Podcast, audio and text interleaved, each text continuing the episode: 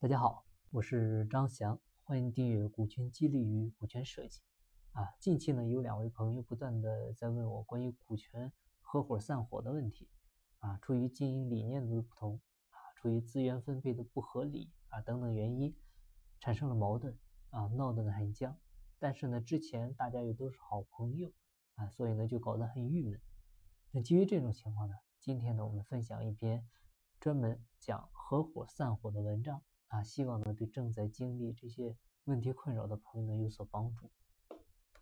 对于合伙人来说呢，有时候从合伙到散伙仅仅是一步之遥啊。如何做，不仅体现各自的经验和智慧，更体现其视野和格局。天下无不散之宴席啊，聚散离合似乎也是创业与人生常态。创始人与合伙人的合合作关系呢，一向是。微妙而脆弱的啊！早在二零一三年上半年，当时很火的一部电影《中国合伙人》，当时呢有句经典的台词啊：“千万别跟好朋友合伙开公司啊！”一时是引发无数共鸣。人们呢感动于新梦想三位创始人创业初期的肝胆相照，也扼腕于财富膨胀之后三人剪不断理还乱的利益纠葛。导演陈可辛呢，事后说了一句颇有意味的话：“往后拍下去的话，这些人必将散伙，而合伙人变散伙人的事情，在中国大地上几乎还在天天上演。四十年，四十年的民企发展路，他们的经历就像电影主角一样跌宕起伏。啊，这就是现实版的中国式合伙人的离合春秋。下面呢，我们谈三个案例。第一个呢，就是新东方。俞敏洪在一次接受采访的时候说过：“如果一开始就用王强、徐小平，新东方呢可能很快就会死掉。”啊，正如中国合伙人描述的那样，三位好友一起创业，最后把公司送到国外上市。现实中的俞敏洪和王强、徐小平呢，也一起把新东方送进了纽交所。唯一不同的是，现实中的新东方三驾马车。最终各走各的路。王强和徐小平离开新东方，并创立了真格基金，啊，成为业界著名的天使投资人。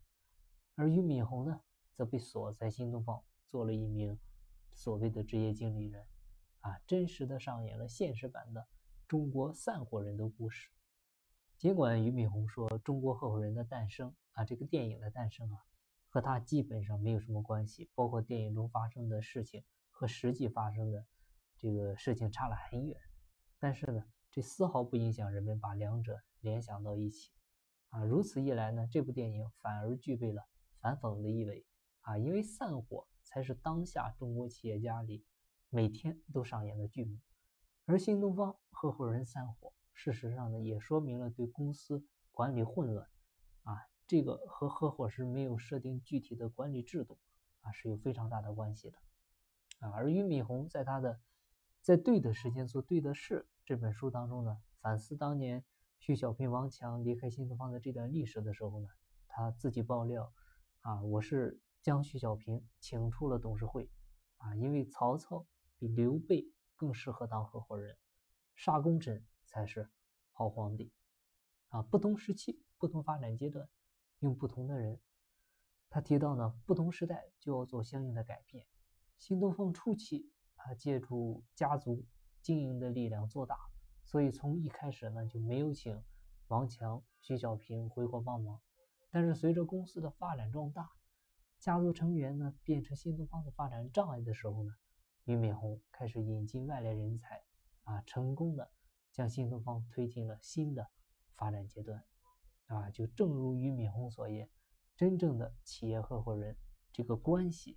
比电影里面的要复杂的多。下面我们谈第二个案例啊，联想柳传志和倪光南的争斗。九四年的时候呢，联想集团创始元老倪光南啊状告柳传志的事件呢，尤其具有代表性。当时联想走到第十年啊，曾经亲密无间的战友走到了决裂的边缘，赢家啊，我们后来知道了是柳传志。啊，面对被媒体戏称的企业家和科学家之战的时候，曾经无限的伤感。不把我打入监狱，他绝不罢手。啊，柳传志口中的他，指的就是倪光南。后者呢，是曾主持开发联想汉字系统的集团总工程师。啊，倪光南是典型的技术派，那柳传志呢是销售派。啊，由于在研发路线上产生了意见分歧，啊，倪光南和柳传志呢是渐生不和。啊，每次工作会议都成了两个人的争吵会。那这场旷日持久的战争呢，却持续了整整半年。啊，倪光南对对标的这个英特尔的芯片技术呢，他就希望全力开展当时我们叫中国芯工程。啊，但是呢，却被柳传志当场泼冷水。啊，柳传志就说：“你有高科技产品呢，但你不一定卖得出去，只有卖出去才有钱。”啊，在当时的柳传志看来，联想的实力还无法匹配中国芯。工程的需求，啊，出于工业基础、技术储备、资本实力等各方面的欠缺，中国公司在短时间内不可能改变国际电脑行业的格局。那因此呢，二人关系是迅速恶化。啊，倪光南呢就开始向中科院控告柳传志。啊，这个控告的内容呢，从个人作风发展，啊，甚至最后产生啊，提及了严重的经济问题。啊，两个人的交恶呢，慢慢的就全面的向社会曝光了啊。但中科院派出的工作组调查呢，说没有材料证明柳传志同志存在个人经济问题啊。至此，胜负呢似乎已经浮出水面啊。一九九五年六月三十日，两百名联想干部被招到六层会议室啊，柳传志和倪光南分别呢坐在第一排的两边。啊，时任中科院计算所所长、联想董事长的曾茂昭啊，宣布了一个艰难的决定。这个决定就是，倪光南同志被免去总工程师的职务。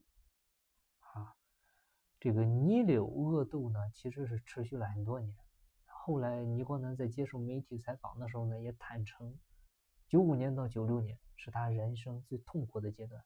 啊，如果当时柳传志不把他踢出联想，他也可能会沉浸在负面的情绪里，难以开展自己新的人生。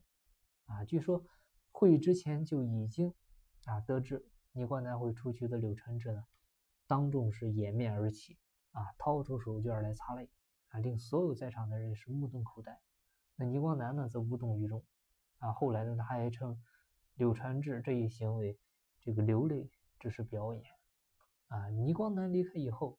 联想是逐渐的缩减了过去包括像啊这个啊程控交换机、打印机啊等方向繁多的技术研发，转向了个人 PC 制造啊，更加集中去开展 PC 业务啊。在倪光南离开的第十年，联想是用五亿美元完成了对 IBM 全球个人电脑业务的收购啊。二零一三年的联想电脑的销量升居世界第一，一四年。联想完成了对摩托罗拉移动的收购，而作为这场战争的出局者，倪光南呢，到现在依然是坚持中国应该坚持核心技术自主创新的想法。啊，他是一直是致力于在中国推广各类的开源软件，啊，推广国产的 CPU、国产软件，啊，各种文档格式、国家标准，啊，不断在做这些事，啊，也是非常的有意义。嗯，不过他们二人之间的争斗呢，有三点啊，值得我们后人来思考。第一个就是分歧，当时是发生在联想进入发展瓶颈期啊，当时联想汉卡产品呢是江河日下啊，也是在面临转型啊，一个想进攻，一个想防守啊，无所谓谁对谁错啊，因为通向罗马的路呢不止一条。第二个就是从结果看，中科院啊。还有联想内部的高层，其实都是力挺柳传志的，啊，侧面其实也说明了股东啊，股东们是不愿意冒风险去烧钱，去一直烧钱搞研发，啊，这种情况放到今天的话，啊，资本这么强势，那恐怕呢也是另一番景象。第三点呢，就是试问一下，如果说被踢出局的是柳传志，那联想还会是今天的联想吗？好，下面我们继续看第三个案例啊，就是万通六君子的一个和平分手。呃，分庭而不抗礼，有机会再合作，这个应该是最好的选择啊，但也是一个太平洋啊和海纳百川的问题。冯仑、潘石屹、易小迪、王功权、王启富和刘军啊，这六位在商界叱咤一时的风云人物啊，都是风云人物啊。九一年的时候呢，创立了海南农业高科技投资联合开发总公司啊。但是后面呢，六兄弟是陆续离开啊，直到零三年，王功权也离开了公司，只剩下冯仑了啊。总共是经历了十二年。冯仑呢，在《野蛮生长》这一本书当中呢，就以梁山模式来形容万通六兄弟啊，坐有序，立无别，股权利润完全平分啊，就像梁山梁山好汉梁山好汉一样，在海南聚义啊，可以说是。水浒的一个现代翻版啊，结果商业合伙的关系当中呢，兄弟情谊是往往是凌驾了这种合伙关系啊。商业关系终究是商业关系，你必须回到商业经营的层次来就事论事。那王石第一次跟冯仑见面的时候啊，其实就有预言，你们六个兄弟呢，早晚要碰到利益冲突啊。冯仑当时不以为然啊，直到第一次散伙的前夕啊。这六个兄弟之间对于企业经营理念、决策啊、资源分配的意见一直是冲突不断，啊，兄弟情谊反而成为了最难以跨越的一道障碍，啊，据说他们最大的分歧呢就在于钱啊往哪投，啊，所以呢就基于这种对资源分配的意见冲突不断，所以这个六君子在九五年的时候选择忍痛散伙。之前呢，他们六位在广西西山开会，啊，史称分裂会议。会议期间呢，大家互不认可对方的项目，啊，根本没有办法达成共识。啊，当时潘石屹是担任北京万通实业的总经理，啊，北京的资源配置呢是最多的，啊，有人呢就绕过常务董事会，直接向潘石屹去借钱，啊，这就导致万通的总部被彻底架空，啊，谁拿到各地的具体项目，谁就是老板。啊，所以到九五年，六个人正式分手，散伙基本上也是按个人原来所分管的业务来分的。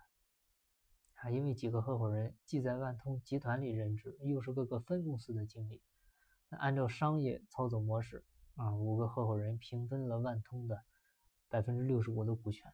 那潘石屹呢是拿走了北京的那块地，后台呢做了现代城，啊，易小蝶呢分得了深圳的分公司。那，联手的时候呢，风光无限；分手以后呢，各奔前程。啊，现在看来呢，以水浒模式起家的万通，啊，梁山众好汉打下一定的江山以后，分解是必然的。那十年以后，潘石屹呢是总结说，这次裂变啊，就像宇宙大爆炸一样，越变越小，最后终于裂成了碎片，变成一个个独立的个体。这一个个独立体又不断的裂变，裂变最后的结果就有了从万通分离出来的三十多个做房地产的董事长和总经理。那万通呢，也被业界称为是房地产界的黄埔军校。啊，此外，像国美的黄光裕与陈晓之争，啊，乳业巨子牛根生与郑俊怀的命运分野，啊，真功夫的菜刊内斗，啊，以及。山东神光的孙成刚、孙成奇兄弟反目成仇，啊，还有学而思三驾马车分道扬镳啊，等等，那最终合伙人的结局都是成了散伙人。那为什么中国企业有这么多的合伙人，最后是走到了散伙这一步呢？经营理念出现分歧之后，没有很好的得到解决，这个是最重要的原因啊。这个也反映了合伙人之间。啊，在遇到问题的时候，并没有预先设定好解决方案。啊，成功者呢多有相似，而散伙者呢各有各的不同。啊，从新东方的三大佬，到万通的六兄弟，啊，再到联想柳传志与倪光南，啊，真功夫内斗、国美之争等等，江湖义气，啊，不不合理的股权设置，啊，利益分配不平衡，合伙人的角色转变，理念冲突。